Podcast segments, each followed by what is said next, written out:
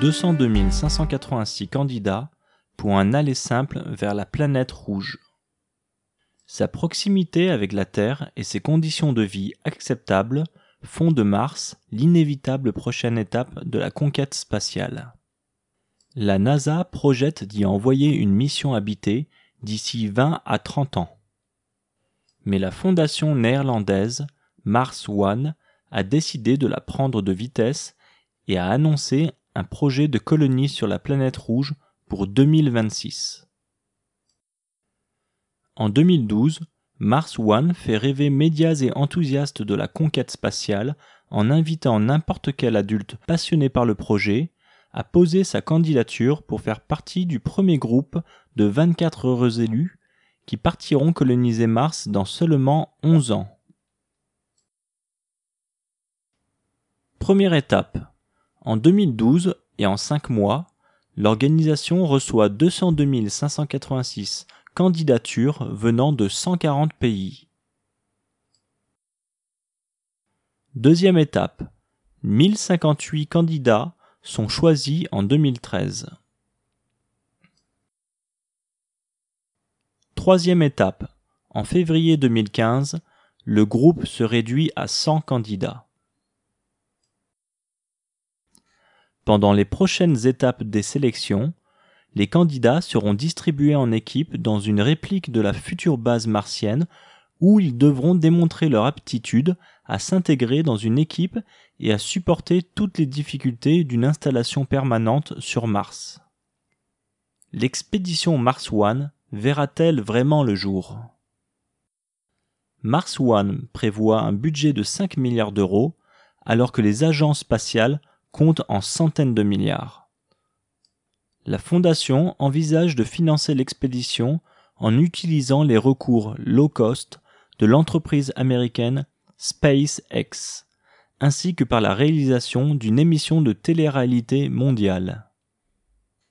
Étant un des premiers supporters du projet à ses débuts, le prix Nobel de physique Gérard Hooft affirme aujourd'hui que l'objectif de 2026 avec un budget dérisoire est totalement irréaliste. Ils n'ont ni la notion du temps, ni celle de l'argent, assure François Forger, directeur de recherche du Centre national de la recherche scientifique, CNRS. Le docteur en physique et astrophysique Joseph Roche, un des 100 candidats sélectionnés pendant l'étape 3, a dénoncé au site Medium une sélection au travers d'un système de points qui s'obtiennent de manière plus commerciale que scientifique. La seule façon d'obtenir plus de points est d'acheter des produits franchisés ou de faire des dons d'argent, assure M. Roche. Si on vous propose de l'argent pour une interview, vous êtes libre d'accepter. Mais nous vous demandons de bien vouloir reverser 75% de vos profits à Mars One, communique un email envoyé par l'organisation aux sélectionnés. M. Roche a aussi remarqué des pratiques frauduleuses pendant le déroulement de la sélection. Au début, ils expliquaient qu'ils allaient venir faire des interviews, des tests sur plusieurs jours, quelque chose qui s'approche d'une véritable sélection pour un programme d'astronautes, raconte-t-il. Je n'ai jamais rencontré personne de Mars One, explique M. Roche.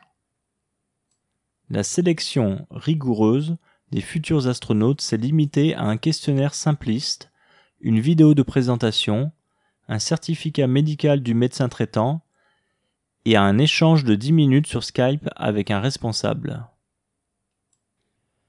Le 19 mars dernier, le PDG de Mars One, Bas Lansdorp, a réagi aux critiques.